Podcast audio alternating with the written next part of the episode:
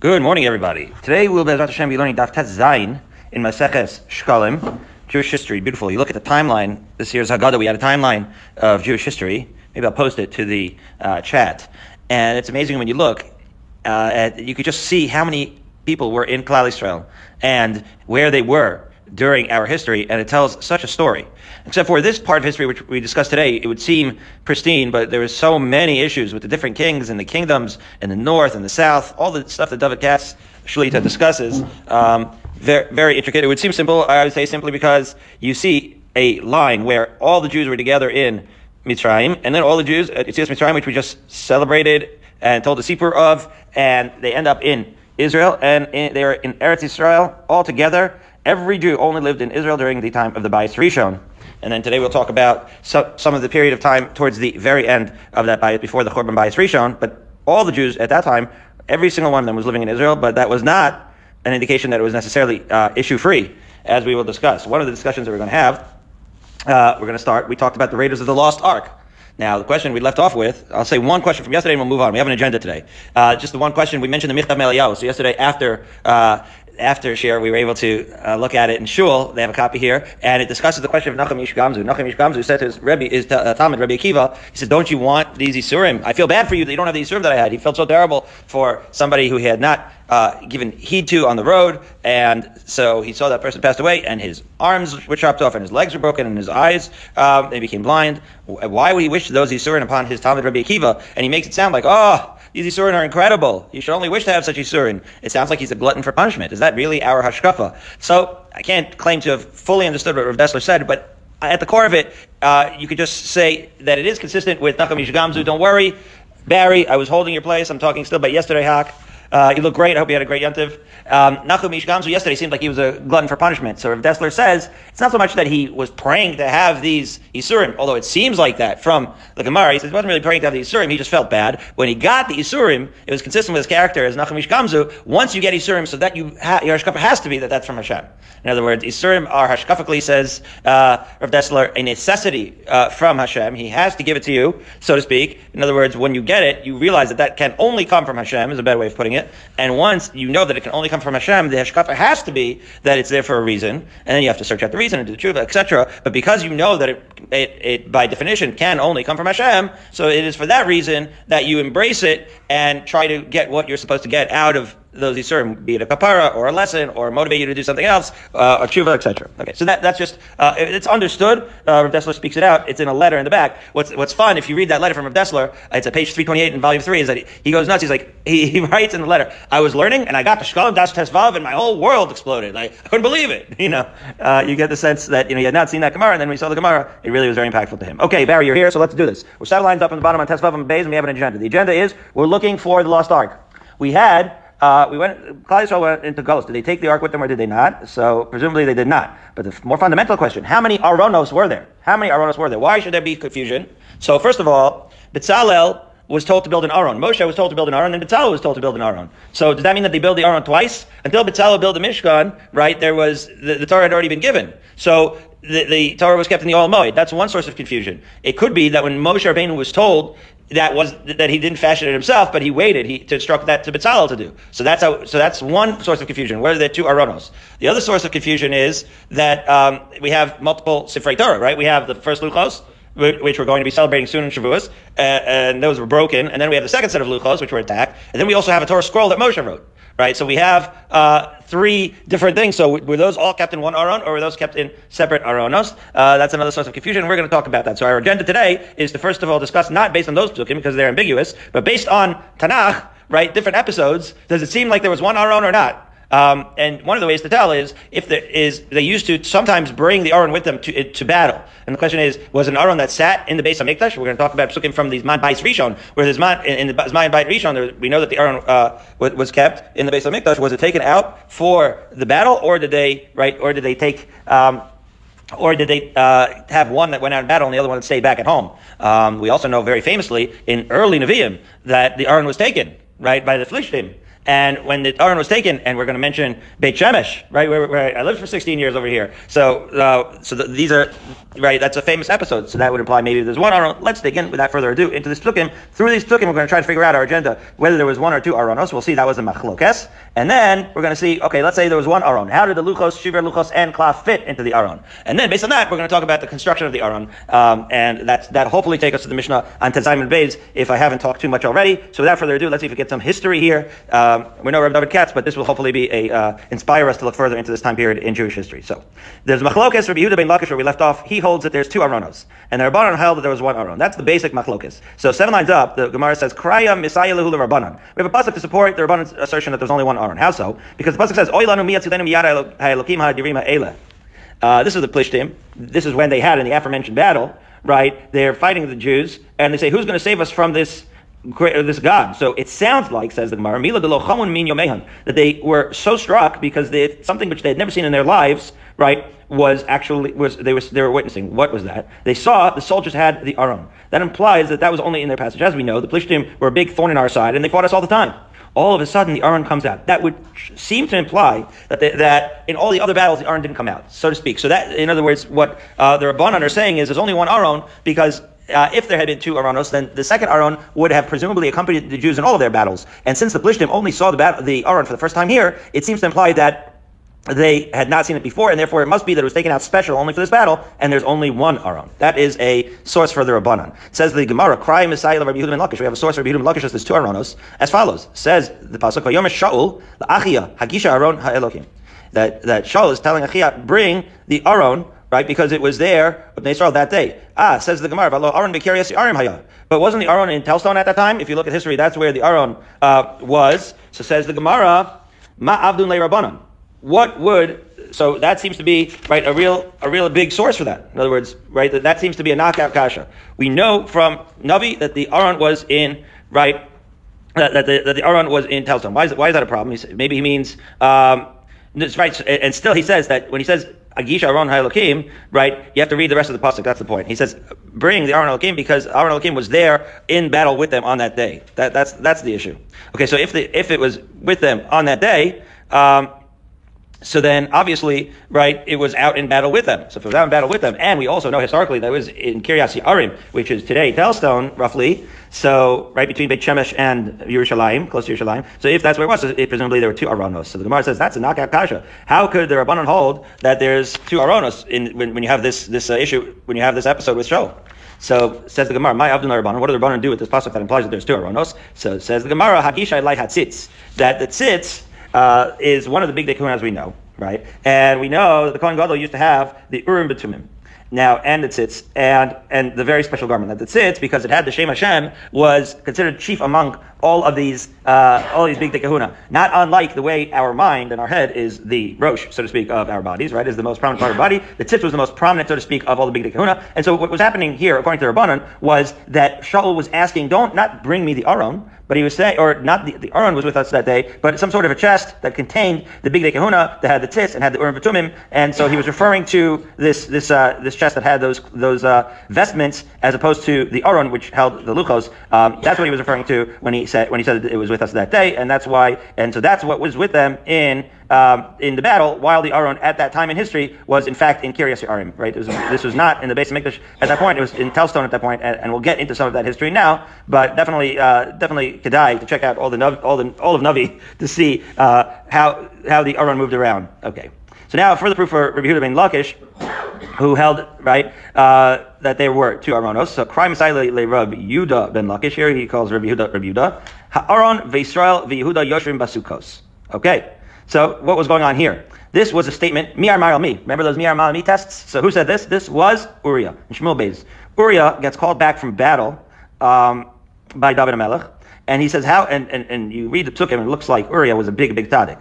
And so Uriah, this is a quite tragic uh, story over here, where he loses his life. But before he loses his life, he's called back to battle from the chief commander in chief, and he says, "How can I go back for, from battle? After all, the Aron and Israel and Yehuda are Yoshvim Mesukos, which the Pashup is all the troops are are in, in a temporary dwelling, and we are actually in battle, and I can't leave my men. I can't leave my men. Why would I go back? The the uh, continuation of the pasuk is I'm going to go back. I'm going to be with my wife, right? And so, right, um, David had wanted him to be with his wife. Um, but you know, right for, for the reason because he knew it with Bathsheba, because uh, so that, so that if there were any children with the union with Bathsheba, so it would make still add up because Uriah had been home. He said, "How can I come home and be with my wife? After all, uh, I'm out here in battlefield with my men." Anyway, in that context, he makes it sound like the Aron is out with them in the battlefield. Well, certainly that would support the idea that the Aron did go into the battlefield regularly, which support the fact that there were two Aronos. So as we arrive at the Zayin but Aleph, the uh, the Gemara asserts, "Aron haya." But wait a minute, Tzion here is referring to Yerushalayim. So we know historically that at that time,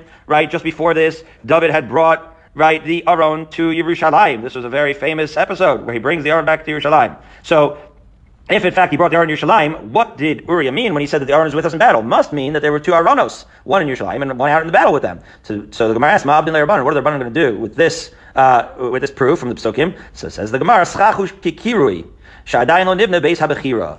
Wow. That uh, Uriah, when he was saying that I'm out with Sukkos with the Aron, he didn't mean out in the battlefield. He meant that, in fact, the Beis HaMikdash was not yet built, and therefore, where the Aron was, even though it was in fact in Yerushalayim, right? Because you'll remember from Navi, David's coming back, and it's a whole uh, celebration when he's dancing, right? Uh, when he brings the Aron back to Yerushalayim. You also know that David didn't build a Beis HaMikdash. Shlomo built a Beis HaMikdash. So it has excuse me, to be that there was a period of time when the Aron was in fact in Yerushalayim, but not yet housed in the Beis Hamikdash. Now, in order for this shot to work, you have to understand that Uriah was such a tzaddik that he was so sensitive to the fact that the Aron did not yet have a Beis Hamikdash to house it that he felt like he could never be in full celebration and go back home and be with his wife eh, so long as Jewish history is in a state of flux, and the Aron is in a state of flux and not yet housed in its permanent dwelling in the Beis Hamikdash. So, if only we had that kind of sensitivity to um, and wanted the Beis Hamikdash to be built as much as Uriah did at the time. Okay. Okay, so now the brayse is going to say, uh, back to how did we get here? So we were talking about where the Aron um, yesterday, right, where it was hidden, right? So the Aron eventually had to be hidden, as we know, because the Jews knew that they were going to go back in Galus. So now we're going to be spending some time talking about that period of history, which was within the last 35-ish years uh, before the full Churban of the Bais Rishon. We knew that it had to be Nignaz, and right, we talked about the balatot, the mismatched floors. Um, perhaps in the area where the where the wood was kept. Uh, different different uh, shitas as to where exactly it was nignaz. Our mission makes it sound like it was in the area, uh, the office where the wood was kept, and there was a loose floorboard, and underneath there, that's where the Aron was nignaz. Why did it have to be nignaz? Because we didn't want it to go and be captured. Obviously, right? That was terrible when the Aron was captured. So anyway, the Aron was nignaz. Says the uh, Gemara, three lines down. Mission nignaz Aron, nignaz imo. A few other items as follows: Tzinsenes Haman, the jar of, a jar of man from the midbar. This would be cool to, to, to, get all these items. We really want, if we, once we find these items, we'll know Mashiach is very, very close. Because I'd love to see these items. The, the, a jug of man would be incredible to look at. Utzlochis shemen amishcha, a flask of the shemen amishcha, right? The oil that they used to anoint. Umakol she'alar nufracha another very cool item. We remember at the rebellion of Korach, uh, where at the end, after all the pyrotechnics and the, and the, um, and the, and the ground swallowing everyone up, we wanted to affirm right? The, the, that the kahuna belonged to Aaron and to the Kohanim, to the, to the family of Aaron and Moshe, and the affirmation in the Torah was that of the staff of Aaron blossoming with almonds. Also calendrical coincidences, right? Because this is the time of the year that everything is blossoming. The argaz sheishivu plishtim asham le'elokei Israel, and the box that the plishtim sent as a guilt offering to Bnei Israel. What in the world was this? You have, there's no way to, to describe this better than ArtScroll. I'm literally going to uh, read it because this is unbelievable. Um, and this is refers harkens back to what we learned uh, just a little bit earlier yesterday, that Plishtim captured the Aron, as we said. And they were plagued with hemorrhoids and other things. So their, right, sorcerers told them, this is how you're going to uh, get rid of the plague. Right? It's, it's almost like Makos Mitzrayim, but a little bit later in Jewish history. This is the Plishtim got a Makkah. So, so how are you going to do this? So the sorcerer said, send it back with a Korban Chatas, show that you feel bad. And so they made, ArtScroll says, they fashioned five golden images images of hemorrhoids and five golden mice corresponding to the five Pelishtim governors. They put it in a box near the Aron, and then they sent back the Aron, and they placed it. How they sent it back? They tied the wagon to two nursing cows, whose calves were sent home, and miraculously the cows led the wagon directly to the Jewish town of Beit Shemesh. This is all straight up in the Psukim, in Shmuel Aleph. This is right in the beginning of the early Nevi'im. And so these golden objects were positioned next to the Aron, and so they were in fact concealed. Can you imagine? I don't know what a hemorrhoid statue looks like, but the fact of the matter is, that the mice and all these things that the Plishtim sent back, that's how they got rid of the plague. Just incredible. You read Navi, it's like more graphic and wild than any movie made. It's, um, it's, it's wild times. Anyway, so the question now is, all of these amazing items were hidden. So the question is, me, Gonazo, who hid all of this stuff? So the answer is Yoshi Yoshiyahu Gnaza. Another incredible Jewish history here. He was one of the last kings. He was from the Davidic dynasty. I could send you from Simon Wolf. I send it to Birnbaum as Mar Makomos. This becomes a great, big question. The different kings, obviously the north and the south, from Yehuda, not from Yehuda. The whole question of whether to be a melech, you have to be from the Davidic dynasty, is in fact a machlokas. Uh, in the Rishonim, it's, it's, it's, it's wild. The Rambam seems to say that as long as you're accepted and you, if, and you fill certain criteria, you are, you have all the dinim involved in melech. There are many dinim that have to do with the melech. And so the question is, are you like a melech deraisa or are you a melech derabanan if you're one of the kings? It's not so pasha. Um, now, Amon and Menashe, Menashe was, was not righteous at all. He was terrible. Uh, but Yoshiyahu, historically, um, was Menashe's grandson, and he tried to clean everything up. He tried to, to do tshuva. We're going to see some of the stories, right? He as he stepped into the right the Malucha, he, fa- he, he stepped into Malucha just steeped. Like I said, all of Klal Yisrael lived in Israel. The base Hamikdash, Harishon, the Bayis Rishon stood, but idolatry, right, Shvichos Damim, Gilor Arayas, all and and most notably Avodah Zarah were very, very, very prominent. The Jewish people were almost completely alienated from the Torah. It was this as he was um, going into his kingdom, as he was growing up as a king, he tried to clean that up and he was refa- and he was doing repairs on the base of Mikdash. At that point, the Kohen Gadol discovered Sefer Torah. This is relevant to us, right? And it had been concealed, and they concealed it for an important uh, reason, again, because they didn't want already Nebuchadnezzar and, and things were getting a little bit dicey, and they needed to hide it from right the invading forces. Um, now you have a Sefer Torah in your possession. It's written by Moshe Rabbeinu, unbelievable thing. It usually was in the Kodesh Kodashim, but so they, they, they found it they rolled it. It normally used to be like they would roll it, and Chaim Shechter would have it fully rolled all the way to the beginning. However, when they found it, it was rolled to an ominous pasuk, the pasuk that is about to be quoted now. So Yeshayahu Gnazo, he hid it. Now, Kevan Sharash Shakasev, what did he see? What what inspired him to hide it? He opened up the Sefer Torah, and uh oh, the following ominous pasuk: Yolech Hashem Aschavetz Malkacha Shetakim Alecha El Goy Shaleidata Tav Okay, so that is in Devarim. It's usually all the way in the beginning. It was rolled always to Bereshis Bara. Here is he finds it in Devarim. Not only in Devarim, but an ominous pasuk that says that this Sefer Torah is going to be taken, right? That Hashem is going to lead you and everyone back to uh, a nation. It's presumed to be Bavel, a nation that you never knew before. Meaning everything is going to be carried off. So now that is a very ominous um, right, uh, portent of the future that we're going to go to Galus for a long time, and so we really need to um, we really need to make sure that these that these uh, that the Sefer Torah does not get carried with it. So because Yosha was very concerned about that, Amad Vugnaza says the Gemara, he rose up and he hid the Sefer Torah. Hadu Dechsiv, that's what it means when it says in the pasuk, "Vayomer Lavim Hamavinim L'Chol Yisrael Hakadoshim Lashem." That said to, to teach all of the people who were there, "Tnuas Aaron Hakadosh B'Bayis Shabban Shlomo Ben David Melech Yisrael." Ein lachem masaba kasef. He says, put it in the base of Mikdash that King Shlomo brought, because you will not, means you will not have the task of carrying it on your shoulders to Gullus. In other words, we better hide this because we do not want to carry the Sefer Torah with us to Bavel, because we bring the Sefer Torah, the Aron, as it were, to Bavel, it's never going to come back. So we have to make sure that the Kedusha and the Aron stays in the base of Mikdash, and we hide it, and it will be there waiting for us when we return to Ezrat Hashem. Okay, so that to that the Gemara explains. and this is not what the Gemara explains explicitly. He said to them, "What did he mean with this pasuk? He meant im golehu imachem lebavel. If this Aaron goes with you to Bavel, you'll never bring it back. Ella ata amo Yisrael. Now serve your God and your people. So he threw in a big kiruv. This was uh, King Hoshe's. Um, that was his big uh, thing. Yoshiyahu. King Yoshiyahu was his big thing was kiruv. Again, everybody was over Zara. He tried very hard to bring them back. I've heard some shirim from Rabbi David Katz about this. It's incredible, incredible time period in history. Okay, so now we're at the two dots, 14 lines down. We're going to talk for a while about the Shemin Mishcha, and then we'll bring it back to the Aron and its dimensions again. So it says the Gemara, Pitum Shemin Mishcha. Let's talk about the formula and the recipe. It says So you know we have psukim, right? That say you should take uh, that explains the uh, in, in, in, the Torah in Shemos. It t- tells you the recipe. Okay, so it says uh, 500. I mean, the, the pasuk says, uh, this is actually right. Um, and uh, Mar Dror Chamesh Mos V'Kinaman. Bosem Machtiso Chamishim Matayim Bosem Chamishim Matayim Chameshmos V'Shek Al Shem. Right, these are psukim explaining to you. So it says in the Gemara Chameshmos Manim.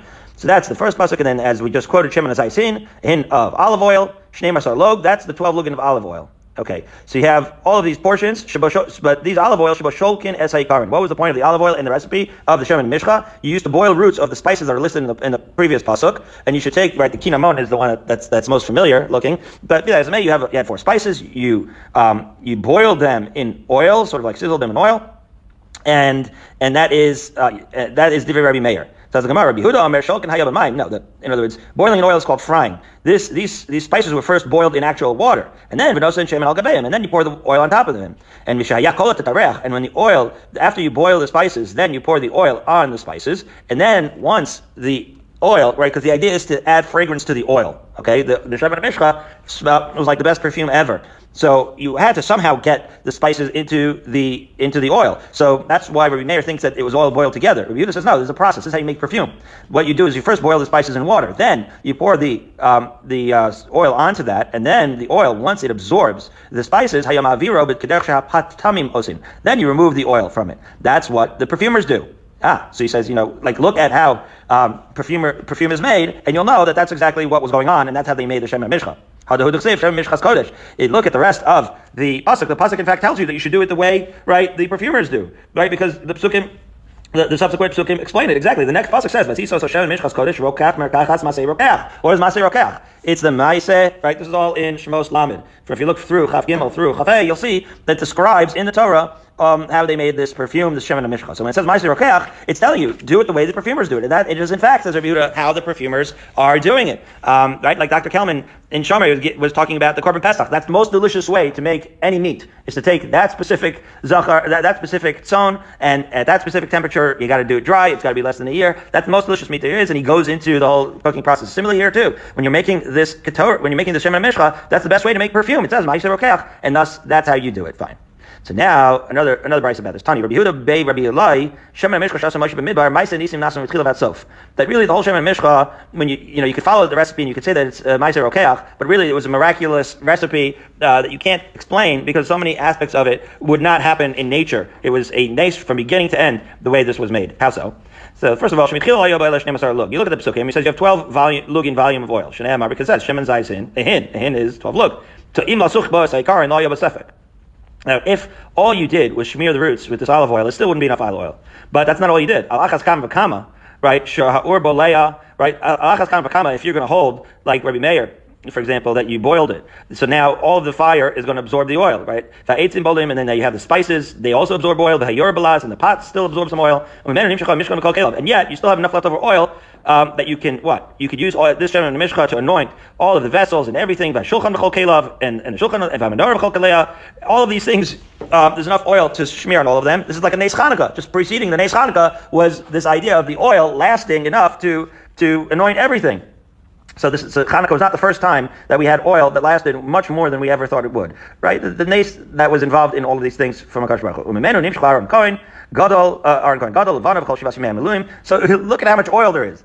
The twelve, the, the, the hin, the twelve lug isn't enough to do any of this, and yet somehow there was enough for all of it. Right? So just in the just in the uh, processing of the Shem Mishcha, you would lose a lot of oil. And here after the processing, you still have enough to smear everything and everyone with it, right? All the Kohen Gadol and the Vanov and all the Kalim. Okay. When men and nimshkul kohan gadolim lochim and you still had this jug of oil left over, and then as each subsequent Kohen Gadol and Melech would be anointed, you would still have enough oil. So obviously, this is a magical jug of oil that just was like a bottomless uh, uh, magical pit that never ran out. Okay. Okay, so now we mentioned at the very end of this issue here the difference between Kohanim Gadolim and Malachim. So here's where we get into an issue of did they all in fact have to be anointed? Do you have to anoint every Kohen Gadol? Do you have to anoint every Melech? So we know that Melech could be passed Av Leben, right? Kohen Gadol, each one had to be vetted, right? That was not passed on from uh, father to son, um, uh, past you know past Aaron and his sons, but the uh, but the actual Malchus is that something that's passed on father to son, and is very typical in the Umos Ha'olam, or is that something that is like a Kohen Gadol, that has to be anointed each one? So the Gemara addresses that. The Gemara says, Melech b'tchilaton b'shicha, that the first king, like in a, in a line of Av Labain, has to first get anointed, and Melech ben Melech ain't on b'shicha, so son does not. That's something that's passed from father to son. My time, what's the reason? Because the Pasuk says, Kum kizehu, when we found David Melech, right, when Shmuel and Navi said, this, this guy, this little guy over here with the red head that you thought was a nothing, uh, that's going to be our king. David Melech, as you recall, was right was, was not the one that was anticipated to be the most successful in his family at the time. He said, "No, that's the one." Says the Gemara, "Zeton Mashiach, Benoton Mashiach." When he says Kizehu, he meant only this first one is going to need Mashiach, and his sons subsequently do not need that anointing of David Melech applies to all of the Davidic kings. So the question is, is that only to the Davidic kings or to any other king uh, of Laban in Klal Yisrael? It's a big hawk. But anyway, it's a big question. But be that as it may, with regards to king, you do not have to, once you anoint the Davidic king at least, you don't have to anoint the sons beneath him. Aval as they, right, as they assume the throne, But Ben. When it comes to Kohen Gadol, so even if you had 10 generations or beyond of Av Lebein, Kohen Gadol, each one would require Mashicha as we discussed. Okay. So now, let's go back to what we were talking about before. Uh, with regards to the to the uh, Mishcha, right, all of it will still remain Lasid Lava. As we said, that's one of the things that's left in that amazing collection of Kalim because it says how because that's what it means when the pasuk says Shemin Mishchas Kodesh Yez Lila Doros. The pasuk literally says that it'll be there for Doros. So we can expect when we find gold, right? When we finally unearth this uh, amazing uh, hidden ark, so we will find all these amazing kalim in it, and in there the Shemin Mishcha among them. Amazing. Okay. So now with Mashiach, with regards to Mashiach of the King, says the Gemara, Ein Moshem Lachem El Agabe Hamayan. Um, and by the way, maybe I'll forward to you what Simon Wolf wrote, what this has to do with the Davidic kings versus not. I mean, this gets very, very involved like I said, the Rishonim talk about the, the, status of the Davidic line relative to other lines, but here we say the following. And, and, and so now when we're talking about, um, as we mentioned earlier, when we talk about halachas of kings, right, there's a lot of halachas have to do with, with kings. And so we talk about the halachas. One of them is that when you do the Mashicha of a king, it has to be near a spring. Shneimar, because the pasuk says with regards to David Melech, when he uh, was commanded to um, anoint Shlomo Melech. Now that's interesting, right? Because we said that once David Melech was was um, was anointed, right, that Shlomo Melech did not have to be anointed. So we see this is, gets a little bit uh, uh, confusing, but we will see that perhaps even though he didn't have to anoint him, they did it sort of like as a minhag anyways, right? Which makes sense, right? It's a ceremony when you're mamlech king, certainly. So that would make sense that would be part of that ceremony. Be that as it, but, but it was not a chiyuv, so to speak. So be that as it may, when Shlomo Melech was anointed, he mounted him on a mule. Right? He mounted him on a fared on a mule. Asher asher li. So to take my mule symbolic. Bring him down to the river and Umashach Hashem Tzadok HaKohen, Nasan Navi Lamelchis Al Yisrael. And and and so Tzadok HaKohen and Nasan Navi burned down, he made him, uh, anointed him as a king. So the Gemara says, wait a minute, Ein Moshe Melech ben Melech. So wait a minute, we, we thought I thought that Ein Moshe Melech ben Melech says the Gemara Elim Yipnei Machlokes. Well, it's kedai to uh, anoint the king, especially when you're talking about you have multiple sons, and as we know, there was no shortage of politics and controversy over who was going to be the next king. So it makes sense to anoint the king if for no other reason than political reasons, right? To single out who the king is going to be. Aha. So Mipnei Ma Nimshach Shlomo. But why was Shlomo um, anointed, right? In other words, because obviously there, was a machlokes, uh, Adoniyahu challenged it, and Yoash, why then subsequently was Yoash anointed. And Yoachaz, why was he anointed? And Yehu mipnei Yoram. Okay, so there was no shortage of politics, as we said, the entire time that Israel were in uh, Israel and Bais Rishon, there was north, there was south, and even within each region, machlokas galore. And so every appointment was contested, every, everything was needed uh, as much clarity as possible, but obviously politics uh, snuck into it. Now, in the context of saying this, it says that Yehoachaz um, had Yehoiakim, who was his brother, that was two years older. This becomes historically something that we need to work out. So let's just see. Hold on a minute here. What's this idea that Yehu was in fact anointed? Right? We just went through a list of kings that were anointed. Says the Gemara. Didn't we say by David that Zetan Meshicha Ben Malchai Yisrael Ton Meshicha? So the Gemara says again. Why is the Brisa saying that Yehu was anointed? Didn't we just say that uh, that if you're from the Davidic dynasty, then no further king past David needs Mashiach. Well, we just explained that we have uh, that we have this issue that was always because of machlokas. I'm not sure why the Gemara would have to ask that, but be that as it may, we have another problem. The other problem is there's a historical uh, glitch here because we said as follows: Says the Gemara, was was was he in fact two years older? Says the Gemara, did wasn't in fact Yoshio himself that hid? We just said Yoshio hid the anointing oil when he was the king before his son Yehoachaz was anointed. So how could it be in this statement that Yehoachaz was in fact anointed if the Shemen Hamishcha was already um, right uh, was already hidden by his father Yeshio? That's another historical glitch that we have to work out, to which the Gemara resolves as follows. Hada Amra, Ba'afrasamon Nimshach. Right, again, this was ceremonial, and it was not a chiyuv, and therefore, once it's not a chiyuv, you don't have to follow the exact recipe of Moshe Rabbeinu. You don't have to use that Shem Mishcha that Moshe Rabbeinu used to anoint all the Kalim and all the kings to follow, and, and, the, and the original Kohen Gadol. Rather, they used something that was just basically balsam, basically a, a farsamon, which was a perfumed oil, and that's what they used in that particular case because it was ceremonial anyways. This was not a mitzvah of Mashiach. This was just sort of like a ceremonial thing. Okay. Fine. So that is one halacha with regards to Mashiach. Other halachas with regards to Malachim says the Gemara, Ein Moshkin HaMalachim Elam Keren, that you have to use a horn of oil. So, however, Shaul v'Yehu nimshchu bin apach. When you have Shaul and Yehu, they use the flask. So, says the Gemara, Haisa Malchusa and Malchus Overis. So they, again, so this is where he gets to some of the sources of the machlokas about this Davidic dynasty. Right? Shaul was not from the Davidic line. So did he even need to have the Mashiach? That's a, that's a whole question. So, but it would certainly explain why he didn't have to have all the halachas of being um, anointed from a Karen. However, David Shlomo nimshechu min a Karen. So anyways, the malchus that was Overes, then there's a whole discussion about the names of the kings being very descriptive of their uh, role. So, for example, Shaul comes from the word borrowed. He had borrowed the Melucha temporarily, whereas David and Shlomo, um, Shlomo was Shalem, and that Malchus was a Malchus Kayemes, and therefore they had the more uh, right classic horn uh, of oil, Mashiach, fine. More halachas about Mashiach, Ein Moshe Kahanim Lachim. We don't anoint kings who happen to also be Kohanim. They're not supposed to be Kohanim Levim. They're supposed to be from Shevet Yehuda. They're supposed to be David Melech. So we don't anoint those kings. Amar Rabbi Yehuda on Tun Dinar Deraya, on Deraya. Okay, Rabbi Yehuda to Deraya said, Al Shem Lo Yasser Shevet Yehuda. Again, that the Shevet here is referring to the scepter, right? The uh, uh, of the king, and it says that should not leave Yehuda. The, the king should be Yehuda. So Amar Bar Ada, the man Yarich Yamim Machzah Huvanav B'Kerev Yisrael Maksiv Basrei. What's written right after it? Lo Yek Lakohanim Alviyim. Yeah, you have to look at the pasuk. The pasuk says when it talks about in the Torah in Dvarim about the different halachas of a melech, it says you'll see room lavavam echal with the mitzvah yamin small man yerich nimal makso huvna b'ker Israel. That's the pasuk. The next pasuk is lo yel kohanim alvim kol shevet levi chelik nachlaim Israel. Uh, so that is not exactly necessarily referring to the kings, but it is a juxtaposition of psukim that implies that the kingship should never go to the Kohanim and the Leviim. Okay. Now, before we talked about Yehoachaz succeeding Yoshiyahu as king, so the pasuk said that the sons of Yoshiyahu, the first one was Yochanan, then Yoakim, and then Tikio, and then the fourth Shalom. So we're going to talk about whether that was historically correct, that order of sons. So, Yochanan, who Yochanan, who Yochaz? Like Yochanan, in fact, was Yoachaz. The Gemara asks, "Haksiv Bechor Yochanan." Ah, but it says that the Bechor was Yochanan, and then later it mentions Yoachaz. So what does that mean? So the Gemara says Bechor Lamalchus. No, that he that Yochanan slash Yoachaz was the first Melech, but really he was the same one. So Amar Yochanan. Interestingly, again, it's Rabbi Yochanan saying this. Who's Shalom? Who's Tzidkiyahu? That at the end of that pasuk, Tzidkiyahu and Shalom are the same person. In other words, we have a pasuk that says four names: Yochanan, Yoachaz, Tzidkiyahu, and Shalom. Sounds like there's four sons. Why are we saying that one eh, that, that the two names are for one of them?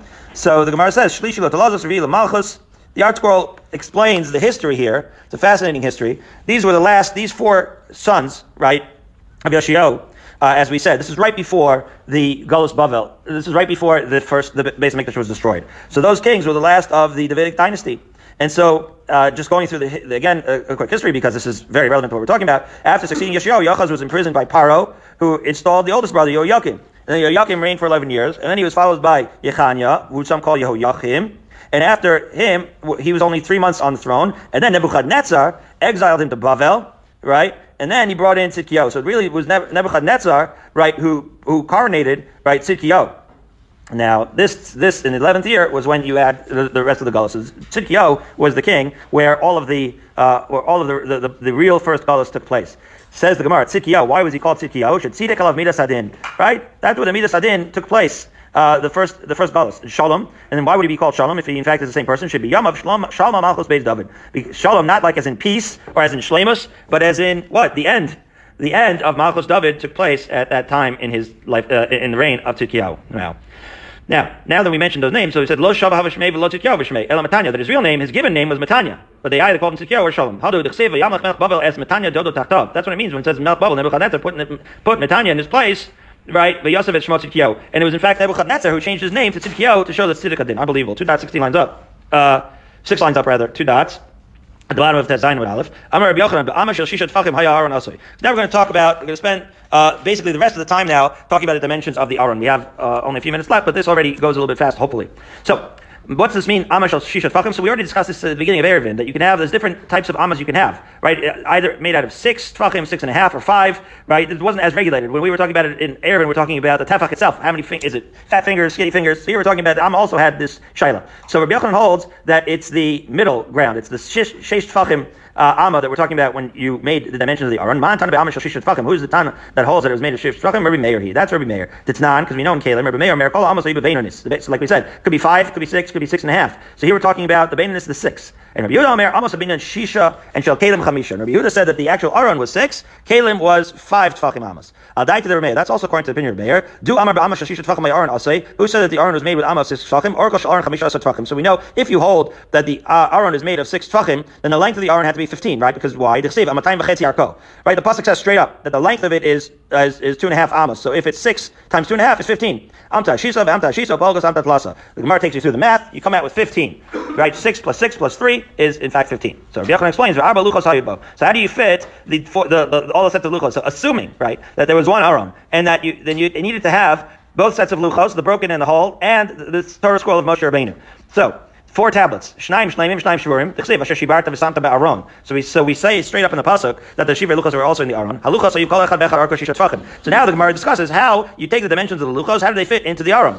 Well, we know the dimensions of the luchos. That was also uh, mentioned. So they were six tvachim long, six by three. Okay, not v'tein rachban shaluchos laorkol shel aron. Put the width, so lay them down lengthwise, right? And you have three tvachim left, right? Because you simply have four sets, and you put them down where where really the, the width, which is three tvachim, you line it up along, right? The aron itself was nine by fifteen, and if you have nine by fifteen, and you lay them down, um, so that so the, the three by six um, luchos, so then you'll see that you'll have two tefachim left at the end. L'kol kotel, right? Because you have two tefachim left at the end, but that's also because chatzi tefach l'kol kotel, because the walls of the aron actually have a thickness of chatzi tefach. Tefachim Torah, and that it fits nice because you have two tefachim left over to put in the scroll at the very end. So it fits very nice.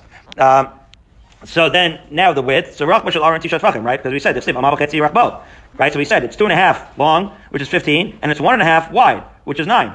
Amta Shiso Palkos Amtat Lasa, right? Because if you do the six uh, so you have six plus three is nine. And again, we have the four Luchos Shvurim. The Asher Shibarta Baron. And we said the two of them were, were broken and two of them were right the, the whole. So Haluchos, so you call it Arkat Shisha Tvachim means that each one of them was six tvachim long. V'rachban shlosh tvachim, as we already said. Tein arkan shel luchos lerachba shel aron. Put the six tefach length of the luchos parallel to the nine tefach width of the ar of the aron. Nishtar sham shlosh. So there you have three tvachim left over. Chazi tefach mikan kosel zeh. Chazi tefach mikan kosel zeh. Utvachayim l'shilut makom shesefer Torah munach. So when you do the math, you end up with um, basically, and you put them all up next to each other. What you'll end up with is sort of like a rim, like a, ches shaped rim of two tvachim all around. And the reason you that is useful is because it says l'shilut makom. In other words, if you only had, right, if they were all up, if, if the luchos themselves, right, they were six uh, long. If they filled up the entire width of the aron, you'd have no way to navigate the Torah scroll in there. By the fact that you have two tefachim all around, you can actually get the Torah the scroll that Moshe Rabbeinu wrote. You can navigate it into its spot, into its two tefachim spot. So now we're 11 lines down to Zayin Beis. The rest of the aron, all the way down to Halacha Beis, discusses the dimensions of the aron. It goes very quickly because it takes the same cheshbon and applies it to different dimensions. And Bezrat Hashem, we'll go over that tomorrow.